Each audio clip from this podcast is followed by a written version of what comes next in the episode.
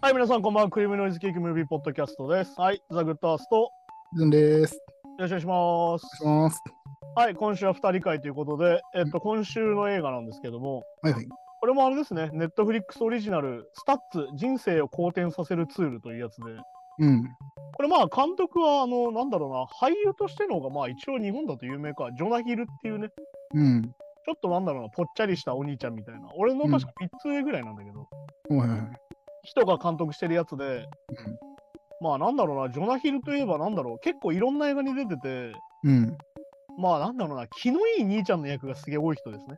うん。いわゆるあの、まあだから一番有名なのはあれですよ、あのデビューっていうか、ヒットしたのは、あの、日本大、ほえっと、現代がスーパーバットってやつで、うん。あの、これね、放題の方が面白いで有名なスーパーバット童貞ウォーズっていう、うん。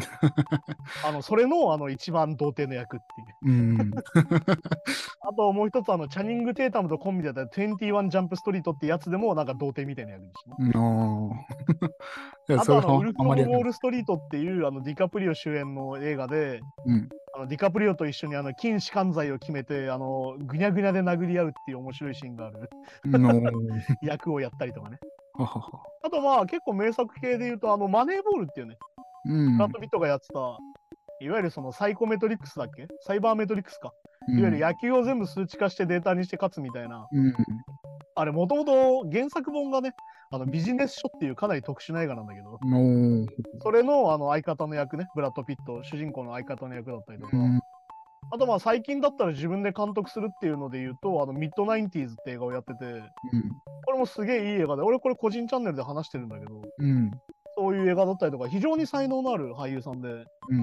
でそのジョナヒルがなんで、どうしてこういう映画を作ったかって話にもなってくるんだけど、うん。これまずスタッツって何かとうん。人の名前です。うんはい。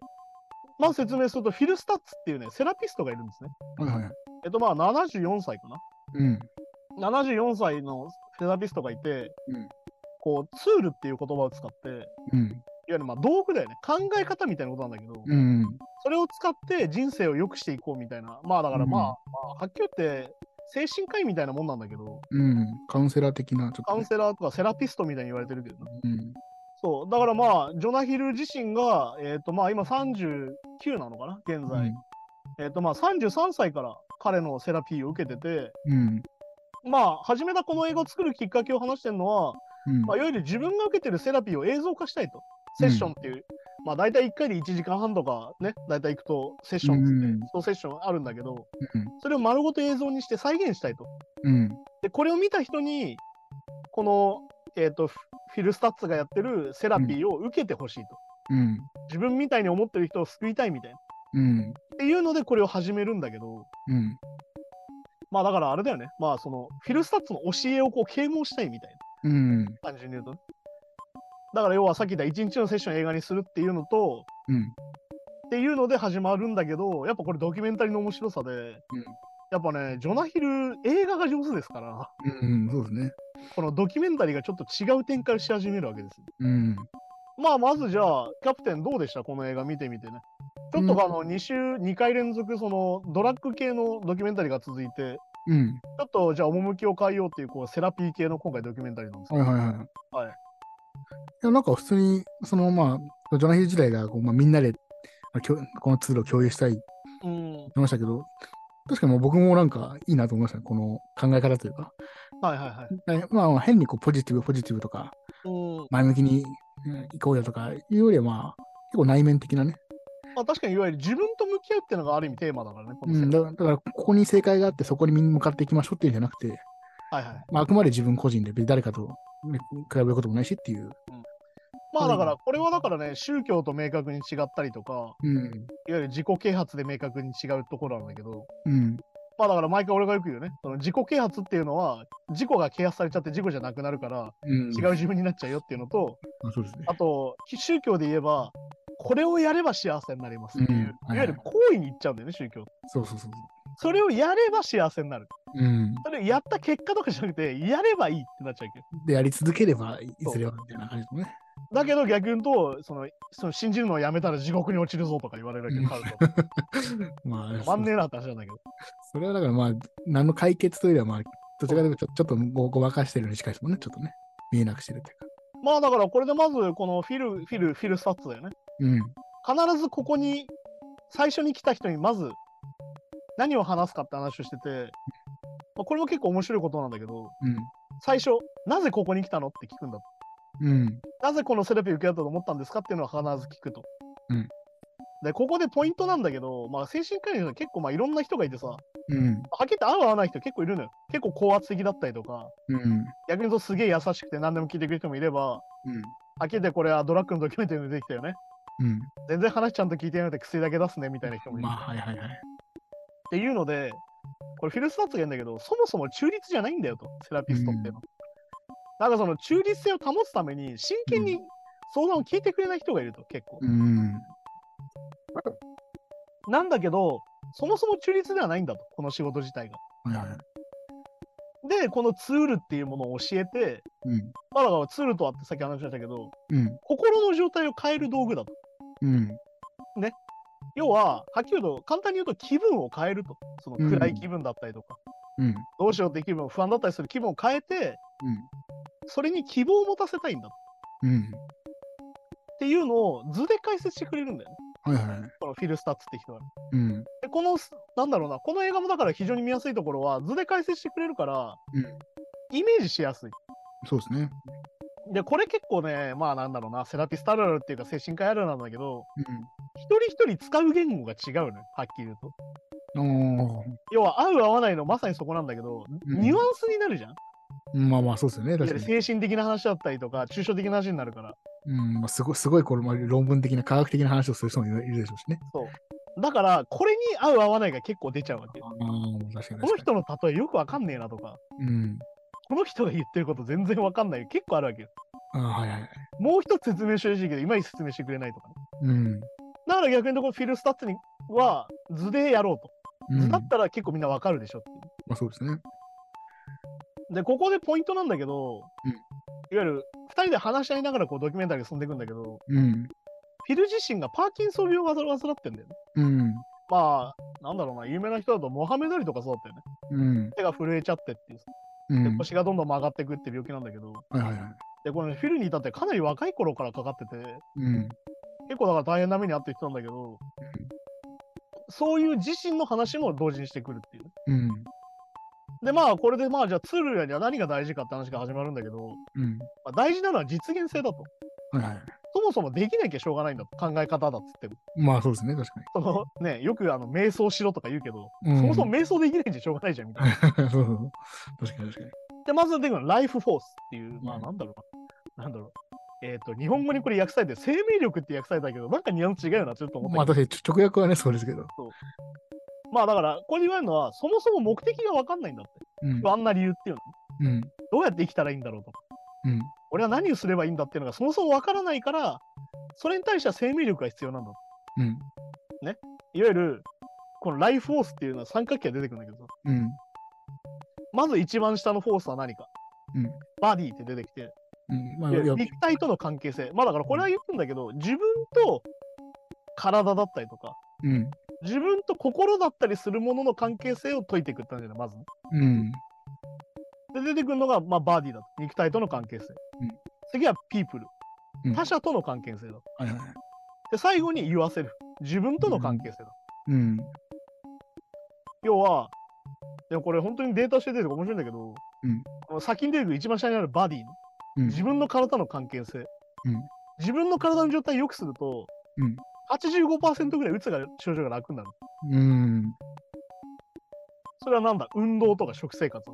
まあ、そうですね。よよくだからね、やっぱこう食生活見直して、日光を浴びて、しっかり睡眠とってとか、やっぱね、基本的なこと言わ言わ言われますもんね。だけど、8割今日これで楽になっちゃうんだ。うん。だけど、人間っていうのはなかなか余裕がないから、うん。で忙しかったりするわけじゃん。不安だったりとか、うん。どうせこんな走ってもとか、うん。ね、どうせこんな時間に外出たってって思うけど、まずやってみろってあるじゃんだよね、これはね。うん。意外とよくなんぞみたいそうなんですよね。な。で、まあ次に出てくる他者との関係性。これは何かうん。やっぱ人間関係だよね。まあ、そうですね。よくさ、俺思うんだよね。仕事の相談とか受けた時思うのがさ、うん。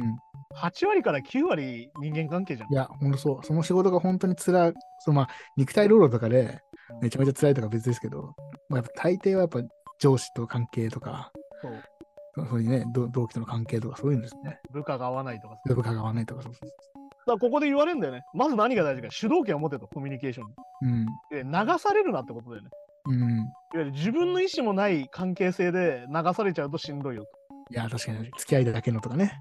まだここではっきり言う、受け身ダメだよ。うん。いちゃんと自分を持たないとダメだよ、ここは。や、確かに、確かに。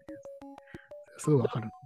そう、これすごいわかるよね。結構まうあ、んなんだろうな、引っ込み思案だったりとかさ。そうそうそうそう。まあだからその会議とかでパッと発言できない人の特徴って大体そうじゃん。うん。ちょっと自分出すの怖いみたいそうですね。まあ、あと、じ実際こう、例えば、お前、先輩が残業してんだから残業してけよみたいなのも断れないっても、それもな。そう。し仕事のようだけど人間関係ですもんね、それ もね。まあだからね、日本でなぜジョブスができないかっていうけど、いや、ジョブス結構気違いだよみたいなさ。い結構やばい人だからねみたいな。 いや、確か に。ジョブス100人いたら逆に社会終わるよみたいな終、わるよね。みたいなことだったりするわけよ、結局ね。そうです結ね。局みんなそのね、さっき言った他者との関係を気遣っちゃってうまくいかないみたいな話じゃない。うんうんやっぱり自分で主導権を持って、いわうん。ゆる自分の考えの中で生きなきゃダメだよ。そうですまあ、コミュニケーションもそうじゃない。まあ、対等性が、まあ、全く対等って難しいけど、やっぱそういうの100ゼロだとやっぱしんどさしかないです。いや、そうだよ。で、一番上の yourself に出てくるんだけど、いわゆる自分の無意識を作ろうっていうね。うん。自分の無意識を捕まえろって言われるの。はいはい。これは何か自分が思ってる、何を考えてるのか自分をね。うん。これはね、日記とかをつけるといいよ。うん。これ結構あるじゃん。自分が今どういう状況なのかって分かんない時があるわけよ。まあそうですね、確かに。俺これ結構ね、なんだろうな、10年ぐらい前からかな、やってることがあって、俺手紙書くの好きなの、人に。うん。おういおやしゃれまなあ、友達とか、うんお世話になってる人とか、うん。例えば好きなアイドルとかにも手紙書くんだけど、うん、まあ、まあ、それはまあ。うんそういうのをね、書くとね、何が考えれるかっていうとね、自分が何考えてるか分かるんだよ。あそーの人に対してだったりとか。はいはいはい整理がつくのよ。要は、文字に書き起こすから。あ。それも言いますね、でもなんかね。これまさにだから自分の無意識を捕まえるっていうので、これのね、だからこのスタッツのよく言ってることのポイントっていうのは、うん。無意識をなくしていこうってことなんだよ。うん。なんとなく不安だなとか、うんなんとなくしんどいなっていうのをじゃあなんでしんどいか考えようぜってことなのよ。うん。だからこれ出てくる自分の無意識を捕まえて、うんまあ、ここでも出てくるけど手紙を書いたりとか日記をつけるみたいなことが大事だよって話で、確いかやにこれは、うんなんかその、その原因じゃなくて、そのその最初に解決策、はいはいあ、金がなんか不安だな、なんかダメだな、もうダメだな、じゃあ金があればいいんだ、金を稼ごうとか、なんかその悩みの原因じゃなくて、なんかその側側の方、側の方だばばっか追い求めがちですからね。まあだからこの後ねあのいろんな言葉としてそれも出てくるんだけあどなんかねでまあここでフィルの過去の話が挿入されてきてまあ父と母の関係だったりとか、うんっていう話が出てくるんだよねこれが結構面白くてそのセラピーを受けながら、うん、うん、フィル自身の話も聞けるっていうそうそうそう、うん、まあだからある意味このセラピストがスーパーマンじゃないってところも大事みたいうん、なでまあ次で出てくることがパート X っていうことが出てきてうん、これはでもさ、俺これめちゃくちゃパート X 強いね。うん、いや僕もそうかもしれないです。うん。これはね、何かっていうと、自分の中にいる自分に対してすごい批判的で、うん非社交的な部分。うん、あと要は、これによって変化とか成長を妨げられますよって、気をつけてこれはって言われるの。あーそれどういうことかっていうと、うん、例えば人と仲良くするじゃん。うん、お前人にいい顔しやがってみたいうん、な。好きでもねえのによみたいな。っていうのをさ、自分が言ってくるってあ はいはいはいあー、まあまあね。いう。いわゆる、うわーかっこつけちゃってダサいダサいみたいうん。な。ね。っていうのを自分が自分に言ってくるあ。あ、はいはいはい。だからさっき言ったみたいに、あの人と仲良くなりたいってなった時に、うん。うわ、お前そうやってああいうやつと仲良くなりたいんだ、気持ち悪いみたいなことを自分が言ってくる。いわゆる阻害してくるんだよね、自分のやりたいことを。はいはいはい。ね、お前なんかどうせ売れねえんだからそんなことやっても意味ねえよとか、営業トークばっかしやがってよみたいなのがさ、やっぱあるじゃん、自分の中にさ。ありますね。だから、こういうことや、だから、いわゆる行動力がないって言われそう。はないねっていうか行動力がこう制限されちゃう人はこういうの人多いかもしれないですね。そう本当にやりやりたいことがあるけど、いやでもこの年からやんのみたいいわゆる恥ずかしいなとかさ。だなか。らこれ出てくるよ。あの、進化をブロックする。うん。で、出てくる言葉。どうせ、どうせ、うん、そうそうそうそう。諦めろ。そうなんだよな。これな。要は、これはもうでも最近よく言わ、まあ俺もよく使うけど、うん。やらない理由が10個出てくるより、うん。やる理由が1個あったらやった方がいいよっていう。うん。まあその要は方やが、らない理由っていうのは内面から出やすいから。うん、あと無限に作れますしね。だから結局、これでもフィルが言ってんだけど、うんじゃあパーフェクトをどうするか、うんなくせるのか、うんなくせないような。うんこれが結構そのセラピーとして珍しくて、いわゆる解決するってことは消すことじゃないよと。うんそしてこれ、非常にこの映画の中で大事なんだけど、うん人生には3つあると。うんなくせないものが。はいそれが1つが痛み、ペうイン。んあと2つ目、不確実性。うんで、3、継続的な努力。うんこれは一生なくならない。うんま生さきにそうてでるすうちにはやるしかない、これは。うんなんだけど、これではっきりさっきキャプテンが言った言葉だよ。うん目標達成だけだと幸せになれないよ。いわうんゆるお金持ちになりたい。はいはいお金が手に入った。まあ成功したいとね結婚したい。うんうん結婚した。それだけじゃ幸せになれない。そうなんですよね要は、さっき言った3つの要素がずっとあるわけよ。うん痛みだったりとか。うんだからこの不確実性っていうのが結構人間意識してない人が多いんじゃないかなと思って、うん必ず絶対はないわけよ、世の中に。うんだか必ず不確実なわけよ。らなんか昭和の結婚式の人が言ううん人生にはなんか3つの坂がありますみたいなね上り坂下り坂まさかみたいなまあさ、まさにそういうことです。うんでもこれはさ、結婚した時とかは言うけど、うん常に考えてないじゃんってことそうなんですよねそして継続的な努力っていうのは、ある意味、これも付き合わなきゃいけないわけど。うん要はさ、ずーっと同じままでいていいって、ある意味いいことじゃないから、うんうん確かに確かこの場にね。にうんで、じゃあ、これに対してどうやってツールを使っていくかってことで、結局ツールを使って、うんこの中に出てくるね。うんネガティブなものから自分を守ろうよってことなわけど。うんこのさっき言ったパート X だったりとか、うんさっき言った3つの要素みたいなのはなくならないよと。どんなに頑張っても。うんどんなにお金持ちになろうが、どんな有名になろうが、どんなにモテようが、なくならないよと。まあそれこうなればもう大丈夫一生大丈夫ってことはないってことですよねじゃあ、そのツールを使ってネガティブなものを減らしていこうよ。ちょっと楽にしようよってことだわけね。うんだからこれがね、非常に宗教とかとは違って、さっき言った、うんやればいい。うん努力すれば幸せになれるじゃないわけ。うんこの地位につければとかね。要は努力し続けなきゃいけないよと。痛みは感じるよ、ずっとと。うんね、た確かなことは何にもないよ、世の中。うんだけど生きなきゃいけないよってことだけ。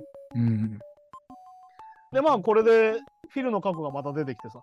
うんで、フィルはお父さんに父親に、医者になれって言われた。うんで、医者になんねえとお前の人生なんて無価値なんだとか言われた。ああはいはいはいね要は、親に期待されるっていうか、これさ、うあれだよ、なんかさ、なんだろう、一郎のお父さんとかさ、うんうん亀田兄弟のお父さんとかまさにそうなんだけどうんさ、はいプロゴルファーとかねなんかそういうのいわゆる自分の夢を息子にかけちゃって、うん自分の立場が変わっちゃうってやつなんだよ。うんうんこれはっきり言ってパワハラに近いもんなんだけど、まあそうですねいわゆるプレッシャーを全部息子に渡しちゃうんだよ。だって自分おで生きる上の。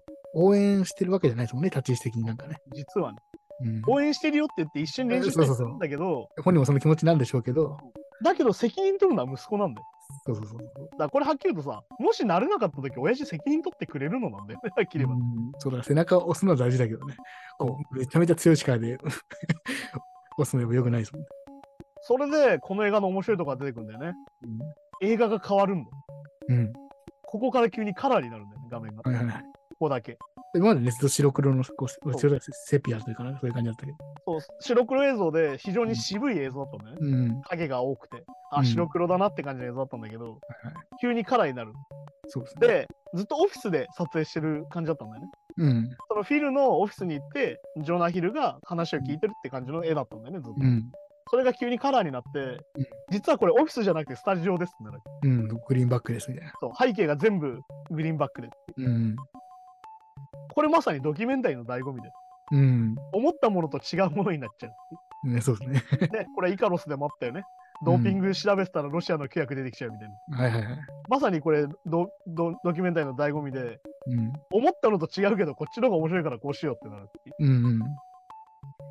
で、これでまずジョナヒルが何を語り出すかってことなんだけど、うん。このさ、序盤ってさ、さっき言ったライフフォースの話とか、うん。パート X の話をしてるときに、んジョナヒル自分の話しないようにしてる。うん。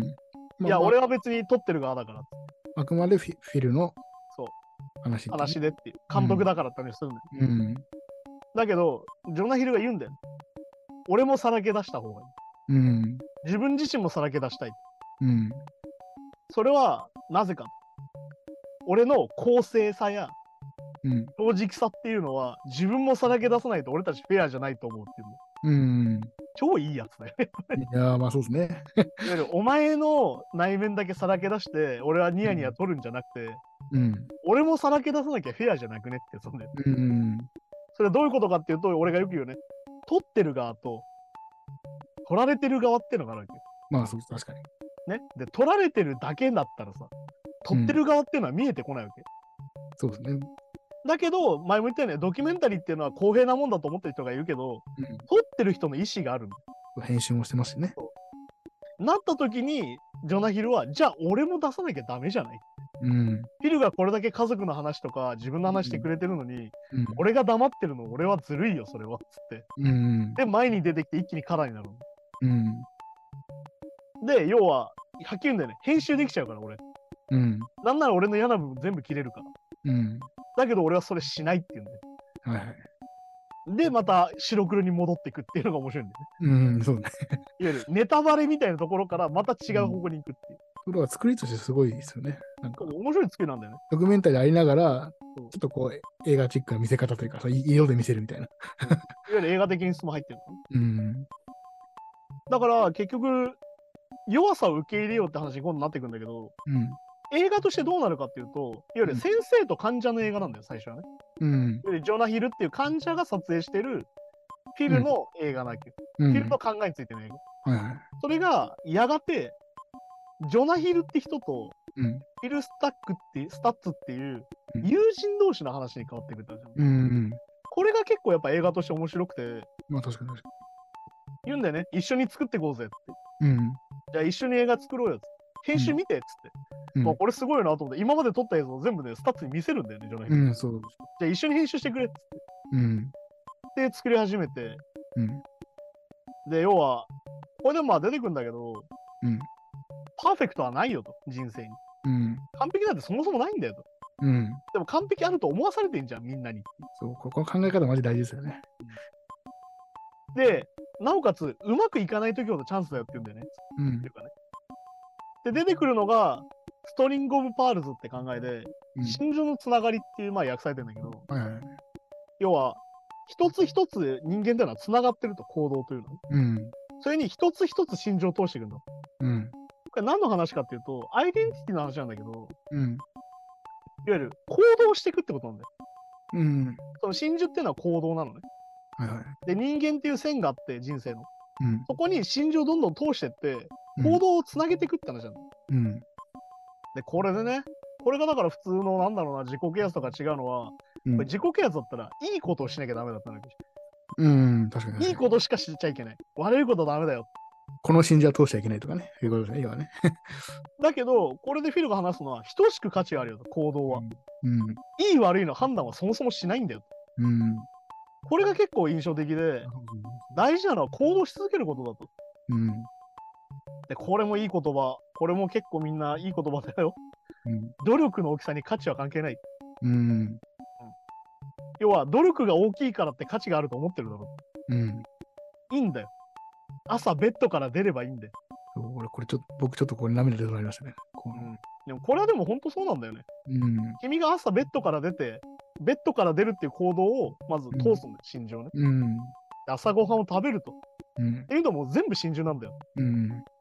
超ヒット作を作るも同じ大きさの心中なんだよ。うん。ね、売れるとかさ、そうですね。はい成功するみたいな、全部同じ心中なんだよ。うん。で、要は結局、自信っていうのはそもそもあるじゃん、自信。自分自身の自信みたいなものは、うん不可じさっきだ、不確実性の中で生きてるじゃん、不確かな世界で。そうですね。生きてることを理解することなんだよ。うん。どういうことかっていうと、不安じゃん、うん。生きてて。うん。なんだけど、不確実だって分かってればさ、不安もちょっと分かる落ち着くわけよ。うん。まあ、どうせ世の中不確実だしねっつって、まあ確かにね。どうなるかなんか分かんないじゃんって思えばちょっと楽なわけよ。うん。これなんでかっていうと、みんなさ、完璧を求めちゃうから、できなかったらどうしようなんだよ、やっぱり。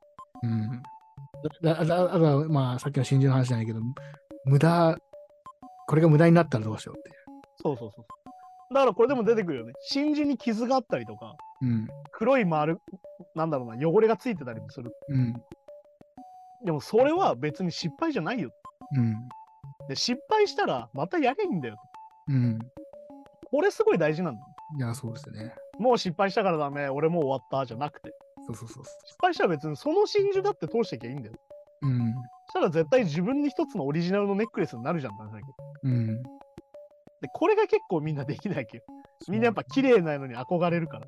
うん、もうこれ受験に失敗したら、もう立人生終証わ。りみたいそうそうそうそな。ね、実際その年収が100倍になったりする世界もあるけどね、中国みたいにさ。う。うん。だけいやまあど、それでも自分の人生だからねってことなんですよ。そういうことですね。うん。だから逆にここでもさ、出てくるけどさ、勝者っていうのはなじゃあ何かと。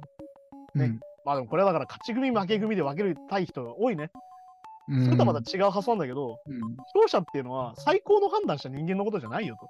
うんね、決断するための過程をうん考えれる人だよと。うん。うん。じゃあこれを決断するために何をしたらいいのかっていうのを考える人が、うんさっきの真珠がつなげられる人だよってことなんだようん。だでもそさ成功するにはってすぐやるじゃん。う。うん。じゃあ何をしよう何をしようってすぐなっちゃうじゃん。うんだし、まあ、その前、より社会的な勝ち負けで言うとそう、それはそのプロセス関係なく、最高の判断した人が、いや結果が全てですからね。まあだから最近多いね。ずるしてでもいいから勝っちゃいいじゃんって人多いじゃん。そうそうそうそうそう。まさにそういうことなんだよ。でも、だそけれはど、そこじゃなくて、まず行動すると。うん。じゃあそれをするためには、じゃあ何をすべきなのかっていうのを一回戻ってみろと、家庭に。でそれが本当の勝者だよと。そうそうそう。で、自これ分ので出てくるよね。最近本当にこれ多いよ、こういう人。うんリスク取りたがらない。うーん、まあそうですね。はいはあい。出てくるよ。真珠の話でね。うんリスクを取って、信念とともにどんな結果でも対処すんだって。うん。だからこれでさっき言ったよね。失敗してもいいよと。うん。結果が悪ければやり直せいいんだよって。うん。これはそうさっきも言ったよね。何歳になったってやりゃいいんだよ。そうね。はい。ね。ネバートゥーレイトだよって話なんだよね。うん。で、もう一回出てくる。パーフェクトなんかないよ。うん。パーフェクトだと思ってるってことは、それはパーフェクトじゃないよ、多分っていうん、まあそうですね。う。で、まあ、ここでまあ、映画の中でさ、ジョナヒルがさ、うんジョナヒルってだから、二十歳ぐらいでめちゃくちゃヒットしたのよ。うん。さっき言ったスーパーバットとか、ういわゆんるその学園もののコメディにいっぱい出てて、だいぶ若い時に、じゃあ。まあだから中学生ぐらいから映画出てるのね。うん。で、めちゃくちゃ太ってたのよ、当時。うん。で、なんだろうな、いわゆるさ、そのぽっちゃりちゃんの役だったっけ童貞のぽっちゃりちゃんで、ガリ弁でみたいな。うん。だけど、面白くてみたいな。っはいはいはい。ていう役ばっかやってたの。うん。でもさ、役者ってさ、いろんな演技したいわけじゃん、本来。うん、まあね。いわゆるキムタクだってキムタク以外の役やりたいみたいな話ですよ。うん、そう、別にそのオファーが来た役だけじゃないですもんね、やりたいのはね。だから、じゃあ痩せようってなったのね、ジョナヒルって当時。で、一気に痩せたのよ。ほんと2、30キロ痩せたのよ。うん。でも、ほんと別人、パッと見分かんないぐらい痩せちゃって。うん。で、これでもういろんな役来ると思ってたら、うんジョナヒルいるんだよね。太っていた過去がずっとつきまとってくると。うん。ずっと俺体重の話されるんだよ、どこ行っても。イうンタビューんさ。れても。取材されても。はいで、ここで出てくるのは影ってやつ、シャドウってやつ。うん。じゃあ、シャドウって何か。さっき言ったツールの一つで、シャドウはね。うん。これは恥じている自分だと。はいはい。で、これさ、何でもない自分でさ、うん。あの、あんなことしなきゃよかったとか。いやー、わかりました。日本で言うとちょっと黒歴史じゃないけど、まあそうだね。日本で言うと黒歴史って呼ばれ方してるよね。なんか隠したい過去というか、自分が過去なんだけど、人に言えないというか、自分で認められてない過去というかね。なんだろうな、小学校でうんこ漏らしちゃったりとかさ、とか、そうそうそうそうそう。ね。あの時あいついじめてたのを見過ごしちゃったりとか。ここなんっかてそういうそうさ、なんだろう。人に言えないことってやっぱ人間いっぱいあるじゃん、誰しも。そうそうそう、ありますね。で、まあこれもさっき言ったじ自己実現というか不確実性も一緒なんだけど、うんいわゆる影についてよく知らなきゃダメだよ、自分がと。そもそも、も自分がね。何を影にしてるんだと、自分は。はいはい何を恥じてるのか、自分は人生で。うん。それを対処するために、結局やっぱ劣等感とか、うん。困惑、うん。あ、どうしようみたいな。なんか、あとど、どうせ俺なんかみたいなものとか、あうんと拒絶だよね。うん。拒絶される。いわゆるあなたのこと好きじゃないとか、うん。まあ、なんか仲間じゃないって言われるとか、うん。あとまあ失望されるとかね、失敗した時にお前にはがっかりだよと。うん。いわゆる、そっから生じた恥ずかしさが影になるんだと。まあそうですね。まあだからちょっとトラウマ的なもんですよね。で、これなんでそうなっちゃうかっていうと、うんこんなの俺じゃないって思うからなんだよ。うん。要は、例えばなんだ、さっきのジョナイだったら、太っているのは俺じゃないんだ。うん。ね、痩せている自分が自分なんだっていうのは思うわけ。うん。だから結構その太ってる人で劣等感が強い人っていうのは、いわゆる痩せれば俺は変われるんだとかよく言うんだけど、うん。逆に言うとさ、ずっと太ってたりするわけよ、そういう人も。まあ、昔からのそうそうそうね。うん。でそうなっちゃうとどうなるかっていうと、じゅずっと本来の自分じゃないと思っちゃって生きてるわけよ。うん。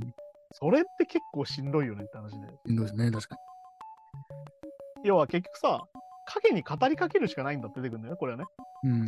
あの図が出てくるじゃん。うん。人型があって、中にシャドウがあるよ。うん。で、肩にかけ語りかけるんだ。うん。で、そうすると何かっていうと、影が自分自身の関心を聞きたいんだよ。うん。いわゆる、それを忘れようとしてる自分にだって、お前太ってたよねと。さっきのだから、パート X と一緒なんだけど、うん。自分に関心を聞きたいんだよ、影がね。うん。だから、影も受け入れてあげようと。影も人生の一部だよ。うん。ああいうことした俺もそうだし、太ってた自分も自分だよと。うん。で、結局、これだから何につながるかっていうのは、これ結構よく言われるんだけど、内気の克服になるよって言われてて、うん。要は、なんだろうな。みんなさ、成果主義じゃん、やっぱ。うん。まあこういうことができたと。こうんういうことができたみたいなさ、ことばっか見るじゃん。実績ですね、いわゆるね。でも、成果じゃなくてうん、影っていうのは黙認してあげることが一番大事なんだよ。うん。これどういうことかっていうと、太ってるじゃん。う例ん。えば太ってた時に、じゃあ痩せればいいじゃんじゃないわけよ。うん。要は痩せたら影は消えるのかじゃないの。うん。あの時太ってたよね、俺って。認めてあげるのが大事。そうね。はい。まだこれで大きなことですよ。自分のままでよくないっていううん。今のままでいい状態を作った方がよくない。だかうん。らこれがさ、さっきの成果主義になっちゃうと、さっき話してた整形だったりとか、うん。いわゆる自己啓発的なものにどんどんついていっちゃうみたいなことになっちゃうけど。だから整形とかでも、昔の写真ほんと見れないとかね、整形。だから結局これはなんでかっていうと、自分が受け入れられてないから。うん。整形悪いことじゃないから、整形ダイエットも悪いことじゃないからそう、あ昔太ってたよねで、本来いいはずなんだけど、そうでも自分の中に否定が強いとかそうなっちゃうんですよね。だからさっき言った影を受け入れられてない。うん自分を黙認できてないと思う。結局は変われてないってことですね、それはね。そう結局変われてないじゃん、それ。で、うん次出てくるのはスナップショットってやつで、うん。さっき言ったパーフェクトってやつだよね。完璧を望むことの延長なんだけど、はいはい。これははっきり言ってパート X によって作られるんだよ。なんで俺たち完璧ばっか求めるのか。うん。パート X がディスってくるからね、自分のことをね。うん。お前金もないし、モテないし、うん。成功もしてないし、じゃあどうしたらいいんだって考えてみるよって言われた時に、うん成功してて、モテてて、お金持っててみたいになるわけ。うん。だけど、結局、これだからジョナヒルは映画の成功だって話もしてたけど、なぜこれスナップショットって呼ぶか。うんショットって何かスナップショットって何か写真だよ、うん。ってことは、その瞬間だけなんだよ。まあ、切り抜きというかね。切り抜きなんだよ。その瞬間だけなの。要はスナップショットってのは。うん。だから、瞬間でしかないから、うん。その後どうするかって誰も考えてないわけ。でもやっぱ現代はそのスナップショットにごまかされてますもんね。だから、うんお金持ちになったらどうするかとか、うん。奥さんが、そのね、可愛い奥さんと付き合ったら終わりじゃないわけじゃん。うん。まあだからこれはさ結構フィクションの問題もあって、うん日本のさ恋愛漫画とかで多いんだけどさうん。付き合って終わるじゃうん。ああ、商談画とかそうって言いますよね。ん多付いきで合すねってからが問題 じゃん、ね、そう、本当はね。 てか、そこ、本当そうなんだよね。クソみてえになる可能性だってあるわけですよ大いにねその男の本性が分かることもあるかもしれないしね。なっちゃうわけですようん。っていうふうにスナップショットばっか追っかけてると人間っていうのは最近の蛙化現象とかそうなんですああまさにそうだよだからてよね。かさ俺あれありえないと思うんだけど さそもそもお前は何を期待してるんだよカエル化してるやつだと思うわけうん。ね。そうなんでだ、もこね。れさあの俺美女と野獣の問題だと思ってて ちょっと話それるけどうん。美女と野獣の俺何が嫌いかってはいはお前、野獣を好きになったんじゃねえのかよって話だけど。い。いや、そうね、確かに。そなこのは、ね、に、チューしたらイケメンの王子様に戻るわけでしょ。うん。じゃあお前、イケメンでよかったんじゃん、結局って話なの。っまあそうそう、野獣を心から愛してるわけじゃないのかなっていう感じですもんね。ていう、あの話はそういう作りになっちゃってるよね。あの話。だから、実写版でやるときにちょっとひねったわけだけど。うん。で、あと、だから、それを完全に反対のことやったのはシュレックで、うんシュレックと付き合った瞬間、奥さん自体がシュレックの見た目になっちゃうっていう、うん。ある意味見た目を受け入れようよって話に実はなってる。まあ確かに確かっていうふうになってて、結局はさっき言ったスナップショットを追い求めることが、に。うん、あれなんだろうな、白馬の王子様待ちとかさ、女の子にうんはいはい。ね、男だったらこう、なんだろう、玉残し的な、逆玉的な言い方だったりとかするけど、やっぱさ、そっからが大変なわけよ、うん。人生っていうのはね。だから結局、これだから、はっきり言って劣等感から生まれたけど、さっきパート X でできてるから、うん。いわゆる劣等感とか批判的な自分でそのものができてるから、うん。いわゆる完璧な世界に行けば奇跡が起きると思ってるわけみんな。うん。まさにこれ白馬の王子のことです。そうですね、はい。白馬の王子様が来たら世界が変わるんだ。めっちゃ美人な奥さんをゲットしたら、俺は。そいや、ね。う。ね。白馬の王子様が DV 野郎だったらどうすんのみたいな話だけど。うん。いや、そうそうそうそうそだからはっきりこれでも出てくる。これ何回も出てくる、この映画の中で。う。 3つの不安は消えないよと。うん。ね。痛みと不確実性とってうん出てくるわけ。うん。これをずっと意識して生きなきゃダメなんだよっていうね。うん、だからこれもちょっと話出ますけど、やっぱミュージシャンとかで、辛い過去をバネに、うん。うん。やっぱ成功しても、結構まあ自分で命去っちゃう人とか、トラックに溺れちゃう人っているじゃないですか。もうお金も成功してるのに。だからそれもしかしたら、そういうその辛い過去を成功によって消せると思って、前前に進んでるパターンもありそうですよね。これ見るまあ、と。それもそうだし、成功っていう体験によって成功するじゃん。うん。だけどさ、自分のイメージっていうのはどんどん大きくなっていくわけよ。まあ、そうか、さその先もあるのか。そう天才だとかうん。さ、ね、振動だとか言われても、でも自分は天才だと思えてないとか。ああ、そうか、そうか、前の期待もね、 そその地元で最高になりたかったのにそう、世界のみたいなね。世界の三大ギタリストみたいになってそうるそうこのジャンルの王みたいになっちゃうと。だからまあ、カート・コバンが言ってたよね。あうんテレビに出てる俺は俺じゃない。うん俺の格好してるだけで俺じゃないんだっていうのはまさにそうだ。あそうそうそういわゆるイメージの方がでかくなっちゃってて、俺はこんな人間じゃないっうん。ていうのはまさにそういうことなんだよね。はいはいはい。で、まあ、さっき言った、成功してもそもそも消えないから不安は。うん。継続的な努力もしなきゃいけないってことなんだよね。うん。で、映画の中で、これでジョナがさ、うんお母さんと3人でセッションするんだようん。ね。で、母親から、痩せろって言われたのがすごいストレスだったって話が出てくうる。ん。うん。でもさ、家族で痩せろってすげえ多くないいや、もう僕ももう最近とかめちゃめちゃ言われますもん。ね。だけど、それが結局、ジョナヒルにとってはトラウマになっちゃってたのよ。あすごいストレスになってて。ーうん。で、な、これ出てくるんだよね。女性から拒絶された意識がすごい強いと。うん。一番身近な女性に否定されたっていう。うん。いわゆる、全てを受け入れてくれるはずのお母さんに、あんた太ってるから、痩せなさい。まあ、ちっちゃい頃から言われたらそうですよね。だから女性に対してすごい不安があるって話をいろんな映画するんで、非常にこれってトラウマ的ですわ。だかそうですね。ら結局、これは何が必要かっていうと、お互いのコミュニケーションの問題なんだけど、結局ね。うん。でおお母さんがはっきりでこう押し付けちゃってるわけ。うん。ラヒルに対してそれをね。いや、だからさっき言った希望を押し付けちゃってるわけよ。だうん。から結局、これはね、向き合う必要性なんだよ。自う分ん。たち。太ってる自分も自分だし、ねうん。体が悪くなっちゃうから痩せようよみたいなのも相談してやればいいのに、うん。いきなり病院連れてって、お前病気だから、痩せろってさ、うん。まあ、確あかんにな。のやっぱ良くないわけよ、やっぱり。いや、そそれこそ最初のせ成成功の形だけ最初にポンって置かれて、そうお前それやれっていう感じだもんね、本当にね。でまあこれであのフィルムお母さんの話が出てきてまあでもこれでね次に出てくるのがさ「ザ・メイズ」ってやつであれですよ迷路って意味なんだけど、うん。これもパート X が生む正しさってやつなんだようん。まあだからパート X っていうのがさどれだけ結構ななんだろうな人にこうダメージというかうん。影響を与えるかこれはいははい。何かっていうと固執って意味なんだよねうん。何かに固執しちゃうとはいはい。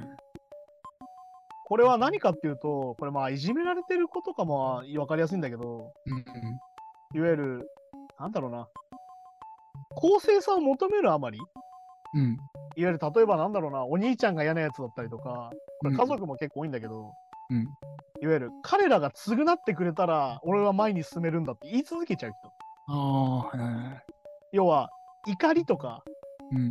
裏切られたとか、うん。この人へのね、怒りだって裏切られたり対して、いわゆる、それを、償え、償え、償えってなりすぎて、うん。自分が進めなくなっちゃうっていう。うん。そうね。はいはい。要は、過去に取りつかれるってやつだよ。うん。要は、もう自分は進んでるわけ、常に前にね、人間っていうのは常に。まあ年齢も重ねて。なんだけど、ずーっと過去に取り憑かれちゃって、そこから動けなくなってる。まあ、あのそれこそまあ中学のいじめが原因で不登校、なんか引きこもりとかね。で逆にさ、これはさ、いじめが悪悪くないとか、そういう話じゃなくて、うん。自分がどう向き合うかなけど、うん。ね、自分がどうしたいか。だからさっき言った不確実性とかを感じれれば、進むことしかないわけよ、はっきり言えばね。まあ許す許さないと別にね。なんだけど、そこの許す、許さないが一番強くなっちゃう。そうそうそう。で、まあ次に出てくるのがアクティブラブってやつで、これが一番ね、この映画の中で一番好きってるなってやつなんだけど、うん。ね、あの、溢れる愛を想像して自分に取り込むのだみたいな。 それはちょっとね宗教的ではありますこれだからあれだね、先週か、前回話したその呼吸を音に似てるんだけど、いわゆるその呼吸を落ち着けて目を閉じて、けど。ゆっくり落ち着けと。うんで、相手に愛を向けようと。うん。うん。しかもこれで、これでもでね、結構大事で、うんこれキリスト教でよく出てくるやつですよ。ゆ許しなんですよ。うん。だけど、はいこの映画の中ではっきりそれを否定するんだ。許しじゃないよ。。うん。許すことが目的じゃないよ。そうそうそうね。いわゆる愛を向ける。だからさっき言ったいじめとかの問題を、うんそれ歪償化するんじゃなくて、許さないよと。うん。だけど、君は、君に愛は向けるよと。うん。だからこれはあれだよ、ニュースの時に言ったよね。うん。悪いやつだから人権はないとかじゃないんだよ。うん。ね、悪いことを君はしたかもしれないけど、それでも何かあったら助けるよ。な俺これ破って俺でも助けるよという。そうだね俺俺にしたいじめについては許さないけど、まあ、お前にも事情があったかもしれないなっていう気持ちの持ちようってことですね。そうだから許すことではないの、実は。許さないけど、愛は向けれるよってこと。うんこれが結構ポイントで、なんでお前はいつまでも許さないんだみたいなこと言う人いるんだけど、こういう時にね。うんいや、許さなくていいんだよ。そうそうそうそう。許さなくていいけど、愛は向ける方になった方が、その人にとっていいんじゃないいわゆる個人の問題。いわゆる相手のことじゃなくて、自分がいいんじゃないその方が。うんさっき言ったメイズに入っちゃう、迷路に入っちゃって、動けなくなってるんだったら、一緒にアクティブラブを取り入れて、うん前に進めるようになった方がいいんじゃないって話になるわけ。だかうんらこれはだから過去の自分とのトラウマの克服だったりもつながるよ。うんそうそうそうで、まあだからね、これであの、フィルの恋愛についても出てきてさ、うんフィルのパート X って何とかさ、うんいわゆる愛情はあるんだよね。うんだけど、病気を理由に逃げてるのとか聞かれるけど、じゃないけど、うんでフィルも素直に答えるんだよね、これね。うんで、結局、パーキンソン病って治らないのよ、はっきり言うと。まあ年々悪くなってくるかもね。で年々ひどくなっていくしね、うんうんで、まあ、その、なんだっけ、23とか4ぐらいからずっとパーキンソン病なんだよね、フィルはね。うんだけど、パーキンソン病でなってよかったことはっつったら、時間を意識させてくれたよと。うん永遠じゃないと。うんいつか俺に終わりが来るのを意識させてくれた。だから俺は前に進むしかないと思ったっていう話をしてる。うんで、これ出てくるのが、ラディカルアセプテンスっていうやつで、まあ、だから根本的な需要ってやつだよまあ、だからさっきの許しの延長でもっとでかいやつなんだけど、うん問題にどう対処するか。はいはい自分の問題にね。うんで、これもだからパートエクストの関係性で、第一にまず批判しちゃダメだよと。うんいわゆる自分に否定的なことはそもそも言っちゃダメだと。うん問題にどう対処するかの時に。はいはいいわゆる、否定がないわけじゃないよ。うんで要は、批判っていうのがないのは逆に怖いから、盲信だからそれは。もういやもうこんな俺も正しいこれは俺俺は正しいんだとかじゃなくてなくて、否定がないわけではなくて、それを突き詰めてないんじゃないそれは。うんだから突き詰めて考えたらダメなとこも見えるけど、うんじゃあその自分をどう対処するかって話をしようってうん話で、これはっきり言うのは肯定的な要素を見つけなきゃダメだよ。うん今の自分をどう肯定するかを考えなさい。確かにこれそれは大事です言い訳じゃなくてねっていう。うんだからさっき言った朝ベッドで起きれたじゃんとか、うんね、人に優しくはできてるじゃんとか、うんそういうところを受け入れてやれよって自分にね。うだかんら結局さ、なんだろう、意味を見出すためにさ、うんみんな意思を取り入れようとだけ。やろうとする気持ちみたい。うんややる気はありますすみたい。モチベーションとか言いますけどまあまあでもそうじゃないよと。うんモチベーションとかだけじゃダメだよ。うん信念だからそれはっていううんね。いわゆるどんなことがあってもやり遂げるよみたいなことがないとダメだよ。うんそこに価値があるんだよ。はいはだいからやる気だったりとかモチベーションみたいな一過性のものじゃなくて、うんどういう人になりたいみたいなものが大事なんだよってことなんだねうんで、だからここではっきり言う。すべてに価値があるって出てくるんだよ。うんさっき言った失敗だったりも出てきたよね。失敗でもいいし、うまくいかなくてもいいし、うんだけどやり続けたりとか、前に進もうとすることに価値があるんだよ。うん。そもそも価値がないものなんてこの世にないからって話なんだうん。あこれが非常に優しいというか、まあそうですね。やっぱやっぱこう他人と比べてる社会になると、やっぱね、あのこの行動が価値あるのかとか、いね今頑張ってるけど、あまだ足りないんだとか。ね、こんなことやっても意味ねえんじゃないかとか思っちゃうわけよ。で、全てに価値があるよって話で出てくるのが、あのブラッククラウドっつってね、黒い雲が出てきて、うん。これ非常に素敵な例えだなと思ったけど、雲があるじゃん、空に。うんでも太陽って常に出てんだぜ。うん。うん、まあそうね。 確かに。確かに忘れがちこれっていう。で雲の上に、ええそうね、雲の上に雨はないですもんね。そうで要は雲の上に上がれば太陽はずっとあんだよ。そうなんですよね。だから雲を晴れさせればずっと晴れてんだよ。だから一生雨降ってると思ってるけど、上では晴れてんだよ。うん。うん。っていうの出てくるのが、なんだっけ、グレートフルフローってやつですよ。うん。感謝しようぜ。うん。要はネガティブさが雲を生み出すんだ。うんで、太陽の存在を忘れてる。うん。まあ、そのネガティブさっていうのはそもそもパート X だよ。うん。自分に対してのネガティブな感情。そうですね。要は、どうやって雲を突き破るかなと。うん。うん。それが感謝することなんじゃないかと。うん。で、しかもこれも出てくるよね。大事なのは対象じゃなくて家庭だよ。うん。そうそうそうこれだから宗教だったら、イエス・キリストに祈れってなるわうん。け。イエスに感謝しろってなるわけ。はい。そうじゃないよ。まあ、あれはなん大で俺は感謝してるんだと、これに。うん。なんでこれは感謝してるんだっていうのを考えなさい。うん。まあだからとにかく言われるのは家庭が大事だよってことなんだよ。みんな結果ばっか見てるけど家庭だよってことなんだよ。そうそうそうで、まあもう分かりやすいですよ。これは考え続けなきゃいけないんだよと。そう。うん。でもこれはだから、これでもでジョナヒルがされるよね。じゃあ、んえっ、と、2つか4つぐらいの言葉で感謝してっていう。うん。目を閉じて。うんジョナヒル可愛いよね。あの、えっ、と、じゃあ家族に感謝して、サーフィンに感謝して、うちの犬に感謝して みたいな。うんそう、本当本当超パーソナルなね。そうそうで、考え続けなさいと。結果なんか出ないから。答えなんか出ないから。一番ダメなのはそこと戦っちゃうことだよってことなの。いわうん。ゆるネガティブなものに対して、攻撃性を持ってネガティブと戦う。まあだからなんだろう、うんこれあのさ、あの若い時あるじゃん、サーチデストロイみたいなさ、うん。世界終わっちまえみたいなさ、いやまあまあまあね。誰しもありますよね。ね、こんなうまくいかねえんなら社会なんてぶっ壊れてしまえとか思っちゃうけど、それ一番ダメよと。でもちょっとでも音楽とかやったことあるやつなら誰でも思いがちなんかもね。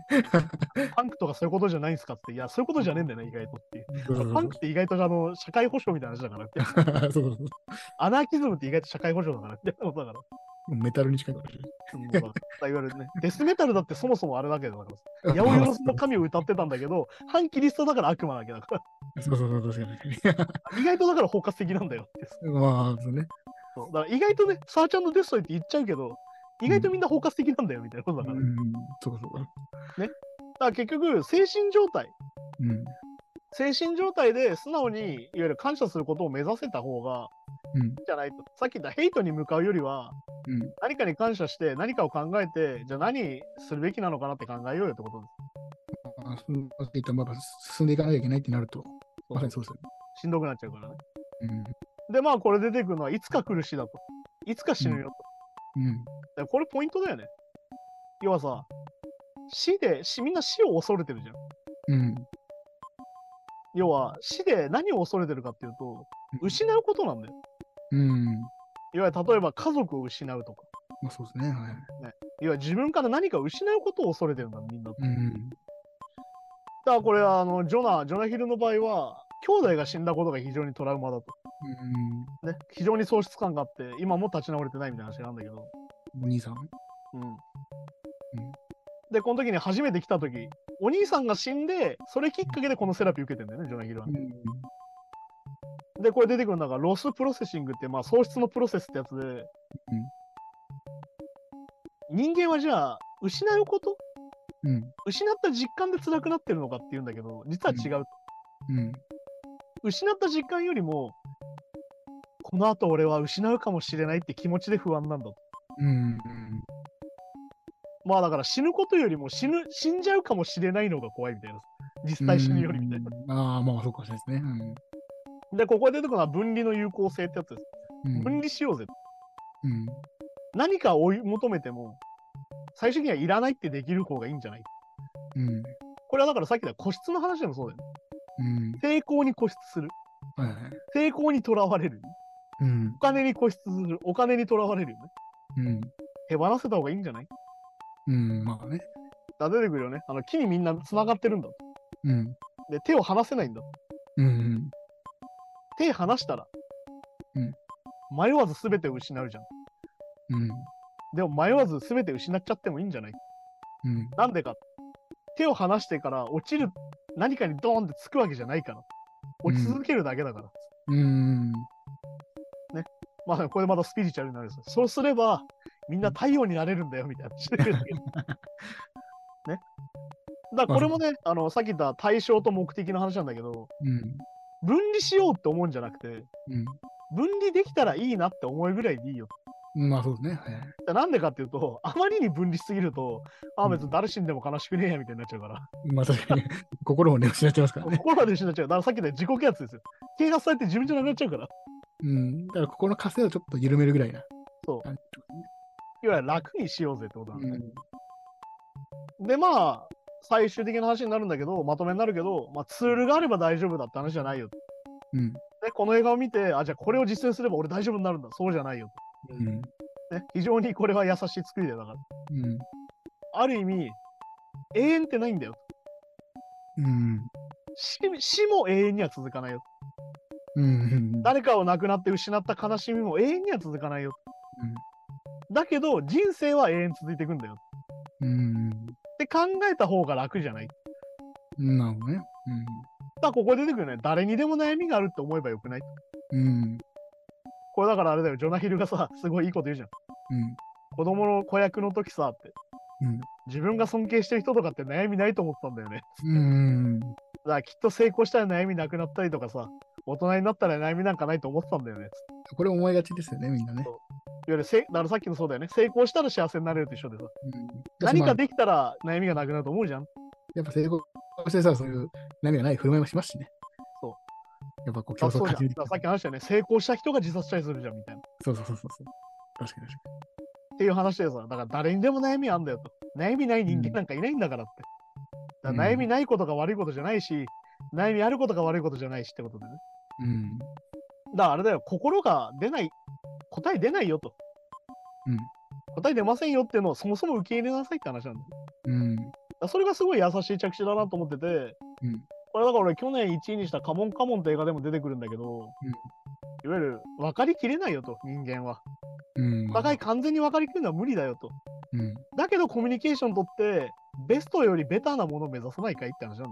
うん。要は完璧なものよりより良いものを目指そうよって話で。はいはい。だから、この映画を通してフィルは弱さを見せるんだよね、このフィル・スタッツさんに。うん。で、ジョナが最後言うのは、ツールを広めると。うん。みんな楽になってほしいから。うん。そして俺はフィルを愛してるんだ。確かに確かにまあ、じ実際、フィル自体もね、自分の悩みとか、なんかトラウマみたいなものを完璧に払拭できてるわけじゃないですもんね。要は、ツールを与えてくれた人生を愛してる。うん。だからフィルを愛してるんだ。そういうことてか、みんな。な愛してるんだよってことで、この映画、何がすごいかですよ。この映画自体がフィルのセラピーになってるんだようん。うん。そうそうね。最初はフィルにセラピーを教えてくれっていうだけの映画だったのが、う実はこの映画の中でなんでかさ、フィルの過去が出てくるのかなとか思うじゃん。ん。うん。実はこの映画自体がフィルのセラピーになってるんだよ。うん。っていう、非常に映画としてよくできてるっていうね。そうですね。だから僕も印象的だったのが、こう、最初はこう、何答えてたのって聞いて、パンパン答えてるじゃないですか。うんさあさあ、こう、スムーズに。でも自分でなんか聞かれて、その、うん、うんあ答えを求めてるかもしれないけど、自分でもわからないんだっていう時あるじゃないですそうそうそうそか。あれがすごい印象的でしう。だからね、よくだから医者がスーパーマンだったりとかさ、たね。セラピストは何でも知ってるとか思っちゃう人もいるけど、そうじゃないよと同じ人間だよってことなんだよね。うん。うん。だからいいよね。あの、ジョナがさ、うん最後言う言葉が I love you なんだよね。うん。愛してるフィルって言った時にさ、フィルが最後言い返すのまたね、面白いんだよね。うんまあでも、もう悩みとか聞かないかんでっていう。いやそう そうそう冗談は、本当友人みたいなねそう、感じですだね。からやっぱりそのセラピストと患者の関係から友人同士の映画になるよっていうのはまさにこういうことで。うんだからさっき言った、これだからさ、結構意外とあるじゃん。その、まあ俺もさ、結構相談されたりすることが多いからあるんだけど、相談される人って実は相談できないんだよね。うん。うん。 まあ、そうかですね。僕もそのする側なんで、あんまりあそのその気持ちわかんないですけど。要はさ、医者はじゃあ誰に相談するのみたいなことだっけど。そうそう。だし、やっぱ、相談されてる以上ね、うん。こう、じ自分が不安定じゃいけないというか、そうある程度の答えとして返さなきゃいけないみたいなね。だから逆に言うと、このジョナは、ジョナヒルは、この映画を使ってうん、ヒルをセラピーしてあげたの。っうん。て考えると非常に、いやー、ジョナヒルすごいなと。で、でうんこの映画の冒頭のシーンと、うん。最後のシーン同じような質問で撮るじゃないですか。だから、ほんと映画、映画、ドキュメンタリーだけど、映画としても綺麗いわゆで。る円環構造になってるってことだから、繋がってくるっていう。でも、その二人の関係性はそこにも変わってるっていうか。すごい、映画馬っていう。なんか、そう多分僕だからあまり詳しくないけど、ドキュメンタリーでもこういう撮り方できるんだっていうね。いやー、そう、ほんとそうだよね。だからさ、わざとカラーにするとかもちゃんと意味があってさ、そうそうそうそうそう。映画が、はい、こっから違う映画になりましたよっていうのも示すし、うん気づいたら、あれこれ、もしかしてフィル自身がセラピーされてないっていうさ。うん。で、いいのがさ、お互い弱さを晒すことによって、お互いをセラピーして、うん。最初に俺たち友人だよねっつってさ、俺たち友達だよなっつって終わっていくっていうのはすごいいい着地じゃん。確かにだからね、非常にすごいいい映画だしね、これを見ることによって非常に優しい気持ちになれるみたいな。まあでもどんな関係でもそうですけど、その友人だって家族だって恋人もそうかもしれないけど、まあ、やっぱ弱弱さを見せ合える関係ってやっぱ、すごい心がね、支えになりますよね。いや、だからね、ある意味その強さをさ、誇示しなきゃいけないっていうことは、ある意味心を許してないってこととイコールだから、まあそうそうそう。うん、結局やっぱり弱さを見せれるようにならないと本当のなんだろうな、その人みたいなの分かんないじゃん。で、だから受け逆入にれ言うと、だからなんつうの、最近の SNS のさ、芸能人への対応ファンとか、ああいうのとかはまさにそうだよね。いわゆる弱さを見せてくれとか言うけど、たまに。いうん。うんや、そもそも弱さを見せれる関係性じゃないんだよ、僕たちってことは。 まあそうね。だから、なおかつ、弱さを見せろって言う割に強さを求めるわけじゃん。ちょっと見せたら見せたらなんか言うわけですからね、それは。いわゆるパーフェクトなものを見せろっていうわけいじゃやん。プロ意識がないとかね。 なんか、人間だから、そもそも。で、まさにそういうことであって、だから逆に言うと、こういうのを見て、ああ、同じ人間なんだなっていうさ、ハリウッドスターで何十億稼いでも悩みあんだみたいなさ、うん。やっぱそうですね。だから、まあ、そのちょっとさっきも話もっちゃいますけど、その尊敬してる人は悩みとか、そういうないって言ったら弱み見せてないからなんですよね。弱み見せてないからなんだ。いだってやっぱエンタメってそういうもんや、そうだよ。だと思ったら、よ世の中今エンタメ化しすぎてるから、そう。思全ってる部がエンタメになっちゃってんじゃん。そうだからこの人はもう毎日こんな綺麗なバッグで、こんな綺麗な優雅な生活してるんだって、まあそうじゃないと思いつつも、そう思っちゃうわけじゃないですか。まあそうだよ。だからみんなさ、忘れてんだけどさ、エンタメってやっぱりどっちかっていうとサービス業みたいなもんで、うん、いいとこしか見せないのがエンタメです。そう。期待されたものを見せるのがエンタメみたいなとこあるから。そこが今なんかその昔芸能人だったのが一般人でもそういうふうな、そう。だから結局やっぱリアリティショーみたいなものをマジで見ちゃってるのもそうだしそ。そうなると本来気にしてなかった弱さみたいなものが浮き上がってきちゃって、そう。自分にはこんな惨めな弱さがあるんだとかそう、周りの人はないのにみたいなね。なっちゃうよね、やっぱね。だから結構現代こそ本当に必要な。いや、本当にだかバら、ラねエティ、するというジョナヒルが言ってるけどね、まあ楽になる人が増えりゃいいし、うん。これが実践できりゃいいよなっていう話だから。これジョナヒルみたいなそういうスターじゃなくても、うん今今の時代は落ちる、いやー、めちゃくちゃ繋がるよね。うん、けどめちゃくちゃみんな心当たりあると思うよ、いろんなこと。そうそうそうそうあなんあ、ですよ固執してたなとか、ああ、パート X に殺されちゃったなとかさ、そうそうあとまあビちーょっズとに落ちてたなとかさ、すごい個人的なやつになるとやっぱこうなんかそう音楽作ったりとか創作してる人もうん、いうやっぱやっぱ完璧を求められる感 じあるじゃないですかやそうだよだからあの完璧主義者っていうのは完璧じゃないから完璧主義者だから、ね、完璧を知らないっていうかね何か分かってないってことですねそうそういうことだからね、うんあとだからさこれはもうなんだろうアートとかもそうだけどこれはもうだかうんらあれだよ、パラサイトでさアカデミー賞取った時言ってたよねポンジュノがさ、うんうん最もパーソナルな話を取った時に最もみんなに共感してもらえるんだようん最もパーソナルなものを作品にしなきゃいけないんだよっていうのはまさにそういうことでうん自分の中身をさらけ出すことがある意味作品になるんだよってことでもあるから確かにだから逆に言うと自分の要素も含めて自分だからねってことをね、改めて感じるとちょっと楽になるんじゃないかなって話だから。だかうんら本当にこういうなんか具体的な話うんがあるドキュメンタリー映画があって、それが見てさ、ああ、俺もこれちょっと実践してみたいなと思うはずだから、いやそうですよねうん相当いいんじゃないかなと思いますよ。ほとんどの人は格好つけてきてますからねまあね、やっぱ僕もそう外だけど面の方がいいからね。なんか大体内面の方がいい人いないからね、そんなね。そうそうそう。まあ僕もその外面がめちゃめちゃこう何、シェイプしてとかじゃないですけど、やっぱこうメンタル的に格好つけてる部分があるんで、いや、絶対あるでしょ。だからそれも見た目関係ないからね。いいとこ見せようとかね。そうそうそうはい、じゃあそんな感じで今週もありがとうございましたですね。こうやってまた、えーっと、各週でドキュメンタリー映画の話をしていきたいと思います。はい、じゃあそんな感じでまた来週です。さようなら。さよなら。 Game Noise Game Podcast.